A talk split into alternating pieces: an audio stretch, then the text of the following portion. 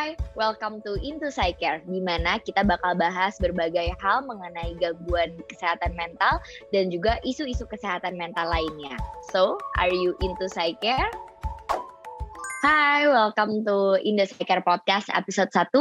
Hari ini saya Nimas Indrestuti Dewantari, MPSI Psikolog, uh, selaku host dan juga saya adalah clinical psychologist di Indo Psycare. Sudah bersama dengan saya hari ini our guest, uh, expert kita Dr. Phil Edo S. Jaya, MPSI Psikolog atau biasa dipanggil Mas Edo yang merupakan founder and director uh, dari Indo Psycare. Halo Mas Edo. Halo Nimas. So happy to be here today. Oke, okay, thank you Mas Edo. Mungkin kita bisa mulai kayak sebenarnya Indosaicar tuh apa sih gitu dijelaskan sedikit mengenai background Indosaicar sendiri. Silahkan Mas. Oke, jadi Indosaicar adalah um, sebuah klinik psikologi yang um, founded in 2018 tahun 2018 dan itu kita um, bangun karena kita melihat um, klinik psikologi yang memberikan pelayanan evidence-based treatment, evidence-based psychological treatment, itu masih sedikit. Jadi itulah visi dan misi kita, yaitu membuat evidence-based treatment accessible di Indonesia. Oke, jadi itu backgroundnya ya, supaya uh, bikin klinik yang evidence-based treatment di Indonesia.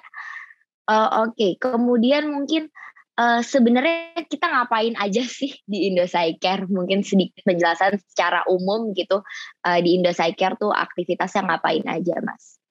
Oh, right, right. Um, basically kita ini mir, uh, mirip seperti klinik ya, klinik seperti biasanya orang datang, um, kemudian um, intake, uh, didiagnosis, kemudian mendapatkan perawatan, um, kemudian setelah keluhannya selesai, maka dari itu diterminasi, dan mungkin ada kalanya ada yang perlu di follow up, ada yang uh, tidak perlu, um, ya bebas gitu. Bedanya mungkin dengan uh, biro psikologi pada umumnya, kami fokus ke pemberian um, konsultasi, so that's our main business. Jadi um, psychological care um, dan we mostly work with patients. Jadi um, orang-orang yang uh, mungkin dikatakan tidak memiliki diagnosis tertentu, itu sering kali kami lebih sarankan ya go on holiday, go shopping. Oke, okay. jadi memang uh, ada serangkaian gitu ya mas ya. Pertamanya intake, kemudian consultation sampai mendapatkan diagnosis, kemudian treatment gitu. Oke, itu aktivitas di Indosai-Care sendiri. Mungkin di episode satu ini kita masuk ke pengantarnya aja nih. Sebenarnya apa sih kesehatan mental itu? Sekarang kan banyak banget nih mas, kayak orang-orang ngomong oh udah mulai aware gitu tentang kesehatan mental terus kemudian pada bilang kan uh, mental health does matter gitu ya kalau saat ini kemudian uh, banyak juga yang punya uh, istilah healing gitu mungkin sepertinya sampai sekarang tuh uh, udah banyak yang familiar dengan kesehatan mental tapi mungkin masih kurang paham atau uh, kurang jelas gitu sebenarnya uh, apa sih kesehatan mental itu atau beberapa mungkin masih punya persepsi yang salah. Jadi hari ini langsung aja nih aku bertanya ke expertnya, ke Mas Edo. Jadi apa sih Mas kesehatan mental itu sebenarnya? Baik, baik, baik. Um, kalau kita ngomong tentang topik kesehatan, itu topik yang sangat rumit. Jadi um, ada berbagai expert yang mendefinisikan apa itu kesehatan. Um, dan kalau kita lihat uh, ke teori, teori mengenai definisi apa itu kesehatan itu juga banyak um, ketidaksepakatan dan banyak versi. Tapi mungkin yang paling gampang dan seperti apa yang Indosaiker coba adalah melihat kesehatan secara paling primitifnya, paling standarnya. Kesehatan sebagai ketiadaan penyakit. Jadi mungkin kita mulai dari um, gangguan um, gangguan psikologis, gangguan kesehatan mental. Nah, um, masalah kesehatan mental itu ada banyak sekali jenisnya. Dari yang paling sederhana seperti fobia, misalnya takut kecoa, takut ketinggian, mungkin saya rasa banyak yang mengetahui hal itu. Kemudian uh, depresi itu juga sesuatu yang uh, mungkin zaman sekarang itu lebih sering terdengar. Lalu ada juga gangguan yang lebih jarang terkenal, terdengar, gangguan obsesif kompulsif, um, skizofrenia, gangguan kepribadian ambang, sekitar ada 200 jenis masalah kesehatan mental dengan masing-masing diagnosis kriterianya berbeda, penanganannya berbeda, tingkat keparahannya juga berbeda. Jadi memang um, topik yang sangat rumit ya. Oke, jadi memang topiknya rumit, tapi kita kalau di Indosecare coba mendefinisikannya kesehatan itu dari uh, dari gangguannya ya, berarti nggak ada gangguan sehat gitu ya Mas ya?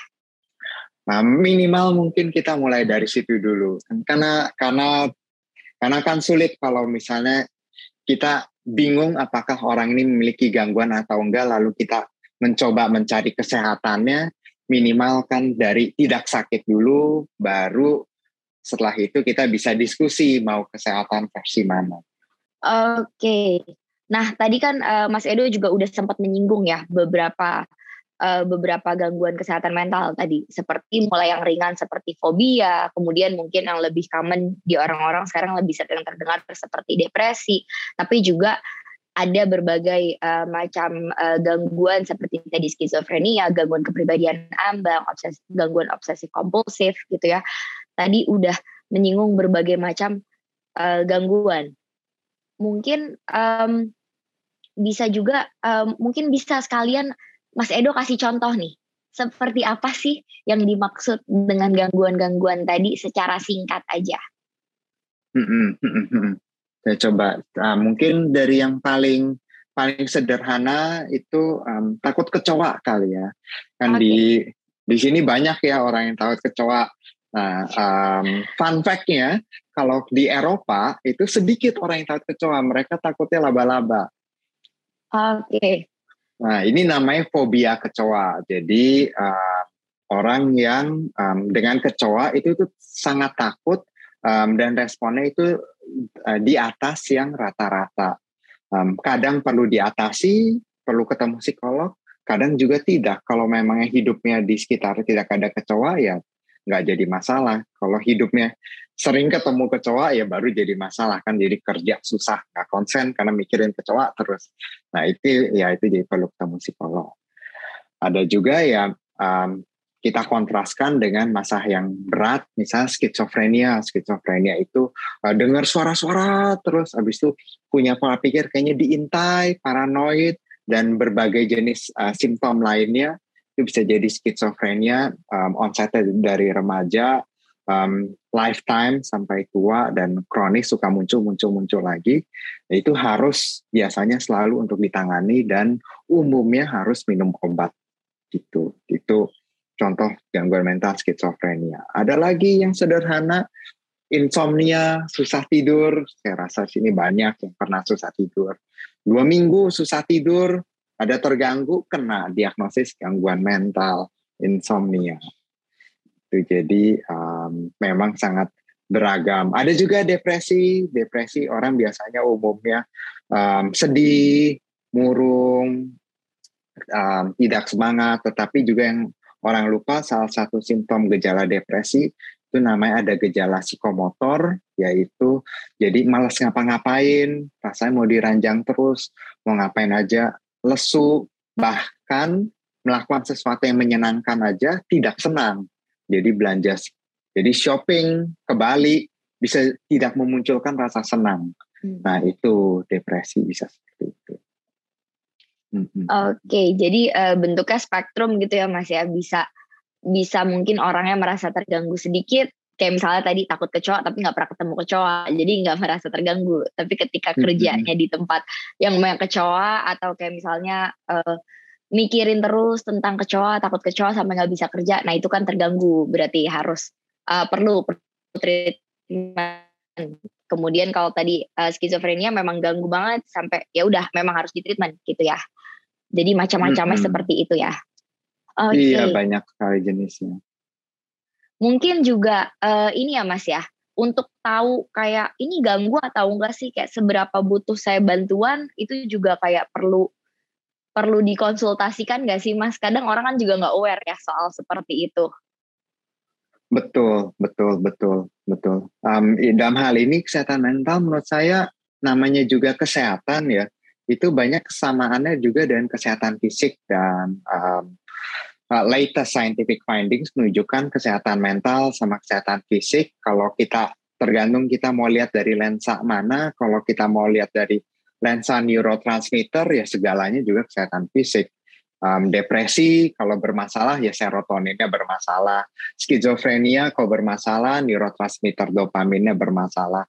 Um, dan juga um, banyak findings uh, terbaru menunjukkan ada implikasi dari urusan perut um, usus dan uh, digestive system itu dengan serotonin misalnya kemudian serotonin itu terimplikasikan ke masalah-masalah mental seperti depresi um, gangguan obsesif kompulsif gitu. Jadi um, memang sangat um, rumit, beragam dan um, sulit gitu. Seperti juga penyakit fisik, um, kita sering kali kalau belum ke dokter kita nggak tahu apakah um, penyakit fisik kita ini wah ini bahaya, perlu segera ditanganin atau santai aja. Karena kadang kita pikir santai aja, eh ternyata bahaya, kita pikir bahaya, kita datang konsultasi, eh ternyata santai aja. Um, memang um, karena masalahnya banyak gitu ada sekitar um, kan 200 um, 200 200-an diagnosis ya nih Mas. Iya. Uh, simptomnya itu sekitar berarti 4 ribuan gitu. Jadi lebih baik dikonsultasikan aja. Oke, sama ya berarti. Karena kan orang mungkin masih belum banyak ya yang memandang kalau kesehatan mental itu sama seperti kesehatan fisik kayak orang punya keluhan kesehatan fisik biasa langsung ke dokter tapi kalau misalnya ada keluhan uh, kesehatan mental mungkin uh, ah nanti baik-baik aja bisa bisa gitu. Kemudian uh, mungkin ketemunya nggak langsung gitu. Udah ganggu banget baru biasa dikonsultasikan gitu ya mas ya. Betul betul. Itu kan pengalaman kita berdua ya pengalaman kita sudah sudah bilang wah sudah mau cerai. Datang kita harus selamatkan. Itu juga sangat tergantung orang ya sih benar kata Mas Edo tadi. Mungkin ada orang yang sakit sedikit tuh udah kayak wah ini keganggu banget langsung ke dokter. Tapi ada yang kayak saya tahan saya tahan gitu. Tapi baiknya ketika ada yang ganggu langsung konsultasikan biar tahu gitu ya Mas ya. Kalaupun Betul. ganggunya sedikit treatmentnya langsung lebih cepat juga enaknya. Lebih cepat juga nggak terganggunya Oke. Okay. Ya.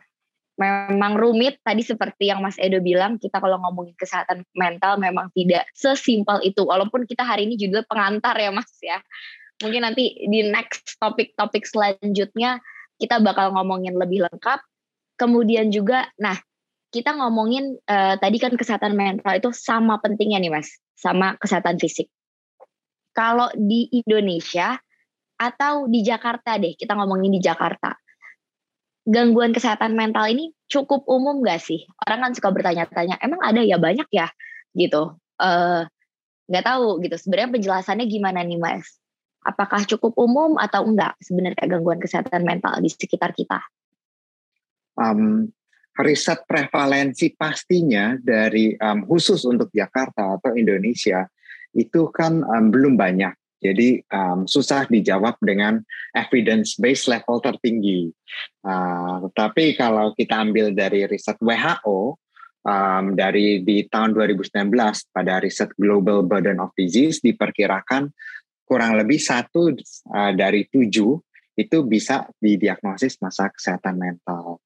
Dan itu um, sangat tergantung um, kita ambil juga sampel di mana. Ada sampel yang uh, mungkin prevalensi kesehatan mentalnya lebih tinggi, ada sampel yang prevalensi kesehatan mentalnya lebih rendah. Um, dan masalahnya kan kesehatan mental itu ada banyak sekali diagnosis. Jadi um, karena masalah sistem diagnosis yang kita gunakan dari WHO yaitu International Classification of Disease dan bagaimana cara kita mengkategorisasi um, penyakit itu bisa jadi dalam seseorang bisa banyak sekali masalah kesehatan mentalnya. Um, saya rasa tidak sedikit dari pendengar um, sekalian yang tahu um, atau kenal seorang yang pada saat yang sama lebih dari satu diagnosis kesehatan mental, fobia kecoa, lalu pernah susah tidur di atas dua minggu, udah kena dua itu, satu penyakit fobia kecoa, kedua insomnia, kemudian jangan-jangan dia juga pernah um, ah jangan-jangan dia juga ngerokok jadi kecanduan rokok, uh, addiction sigaret, ada tiga diagnosis kesehatan mental pada satu orang. Jadi um, saya rasa kalau dibilang uh, jarang, um, tidak sejarang itu. Tapi kalau orang kemudian, wah berarti di sini parah dong semuanya pada masalah kejiwaan buruk. Ya, yang enggak juga kan takut kecoa ya nggak harus wah harus segera dibawa ke psikolog ya enggak juga. Oke, jadi mungkin ya kalau dijawab pakai angka masih sulit gitu ya Mas ya, karena karena mungkin masih belum bisa dijelaskan. Tapi kalau mengacu pada WHO ya sebenarnya uh, di sekitar kita tuh ada gitu, cuman mungkin kitanya yang nggak aware, kitanya nggak ngeh gitu ya Mas ya. Hmm, hmm, hmm. Oke, okay. terus ngomongin tadi uh, apa kondisi kesehatan mental gitu sebenarnya resikonya apa ketika kondisi kesehatan mental itu tidak tertangani? Oh, banyak sekali, banyak sekali, okay. banyak sekali. Tetapi um, tergantung dari uh, jenisnya ya. Kalau kalau jenisnya itu fobia kecoa ya nggak usah tangani lah mungkin meninggal tanpa pernah sembuh dari fobia kecoa juga kayaknya nggak apa-apa. Oh, okay. Tapi banyak hal lain yang uh, benar-benar tidak oke. Okay. Misalnya yang saya lihat itu misalnya depresi bisa jadi kerjaannya tidak performance tidak baik. Kemudian dia juga um, relationshipnya jadi tidak baik karena ada depresi yang tidak tertangani. Gangguan obsesif kompulsif sehingga merusak relationship dan terancam tidak bisa menikah, bisa cerai. Um, itu juga tidak sedikit yang saya lihat. Skizofrenia sehingga tidak bisa mencapai um, situasi yang optimal, kondisi yang optimal, misalnya uh, bekerja, berkeluarga, dan seperti orang pada umumnya itu juga bisa terjadi. Jadi um, kalau kesehatan mental yang tidak baik itu tidak ditangani, um, bisalah sangat buruk implikasinya ke kehidupan orang tersebut. Oke, saat tidak ditangani implikasinya bisa buruk. Tadi ya bisa macam-macam ya mas ya bisa mungkin mengganggu kehidupan sehari-hari seperti pekerjaan, performa yang nggak bagus, kemudian mungkin di relationshipnya uh, ada aspek di kehidupan yang terganggu gitu ya Mas ya, yang bermasalah. Nah, hmm. kemudian kalau tadi kita ngomongin konsekuensi kalau tidak tertangani. Nah, sekarang kalau penanganannya ini gimana ini Mas? Apakah sama semua gitu ataukah uh, apakah memang bisa ditangani gitu? Apa self healing itu cukup mas? Kalau sekarang uh, banyak banget orang bilang uh, healing dulu healing ke Bali gitu, misalnya self healing seperti itu. Cukup nggak misalnya uh, liburan ke Bali aja tiga hari atau gimana nih mas untuk menanganinya? Tentu jawabannya kan pasti tergantung karena okay. karena ibarat kata penyakit fisik, kalau kita sakit perut ya tentu kita tidak minum obat sakit panas, nggak nyambung. Kita sakit panas dalam, lalu kita minum, uh, kita panas, kita uh, demam, sorry, kemudian kita minum obat sakit perut, obat sakit mah, nggak nyambung. Jadi misalnya kita takut kecoa, aduh saya takut sekali kecoa, lalu saya mau self healing ke Bali tiga hari uh, liburan, nggak nyambung nah, ada hal-hal yang nyambung, misalnya, aduh saya capek banget kerja di sini udah burn out dengan di kantor. Kalau gitu saya mau self healing liburan ke Bali, nyambung itu disarankan. Oke. Okay. Okay. Uh, tapi yang susah adalah bagaimana kita tahu masalah kita itu nyambung dengan apa yang kita mau lakukan. Nah itu kan yang harus tahu wah ini masalah kita masuk ke kategori diagnosis yang mana dari 200 jenis itu. Nah, itu itu yang uh, itu yang tidak mudah. Um, saran dariku ya mungkin dicoba dulu saja kalau mau coba self healing ke Bali itu kan juga enjoyable. Kalau enjoyable ya lakukan. Go shopping mungkin. Nah, ke ke psikolog misalnya atau ke kami itu ya baru kalau sudah dicoba sekali dua kali, tiga kali, masalah yang sama muncul lagi, muncul lagi, muncul lagi, ya jangan coba hal yang sama berterus menerus dan gagal terus menerus dong. coba hal lain dong, gitu. Oke, berarti tadi ya sama kayak obat penanganannya pastinya nggak sama, sangat tergantung dari apa yang eh, dari apa masalahnya. Makanya tadi dibutuhkan kalau Mas Tedo bilang, uh, oke okay, kategorinya apa nih, diagnosisnya apa? Ada banyak loh, ada 200. Karena diagnosis A mungkin treatmentnya A, kalau B apa gitu. Jadi uh, sangat tergantung. Nah taunya gimana? Yaitu konsultasi dengan psikolog. Tapi kalau misalnya uh, sebelumnya ya boleh silahkan coba. Kalau self healing bisa kayak misalnya tadi burnout bisa sebenarnya self healing gitu ya ke Bali gitu ya bisa. Cuman ketika udah ke Bali tiga kali nggak seneng juga nah mungkin ini uh, waktunya untuk konsultasi ke ahli gitu oke okay. iya. oke okay, thank you Mas Edo untuk penjelasannya hari ini. Semoga cukup informasi uh, pengantar tentang kesehatan mental hari ini. Nanti di next podcast atau di next episode kita bisa bahas hal-hal lain yang menarik. Bisa juga mungkin komen kayak pengen kita ngebahas apa. Uh, kemudian nanti kita akan bahas di next episode. Thank you Mas Edo. Thank you Nima. Okay. See you on the next episode. Bye.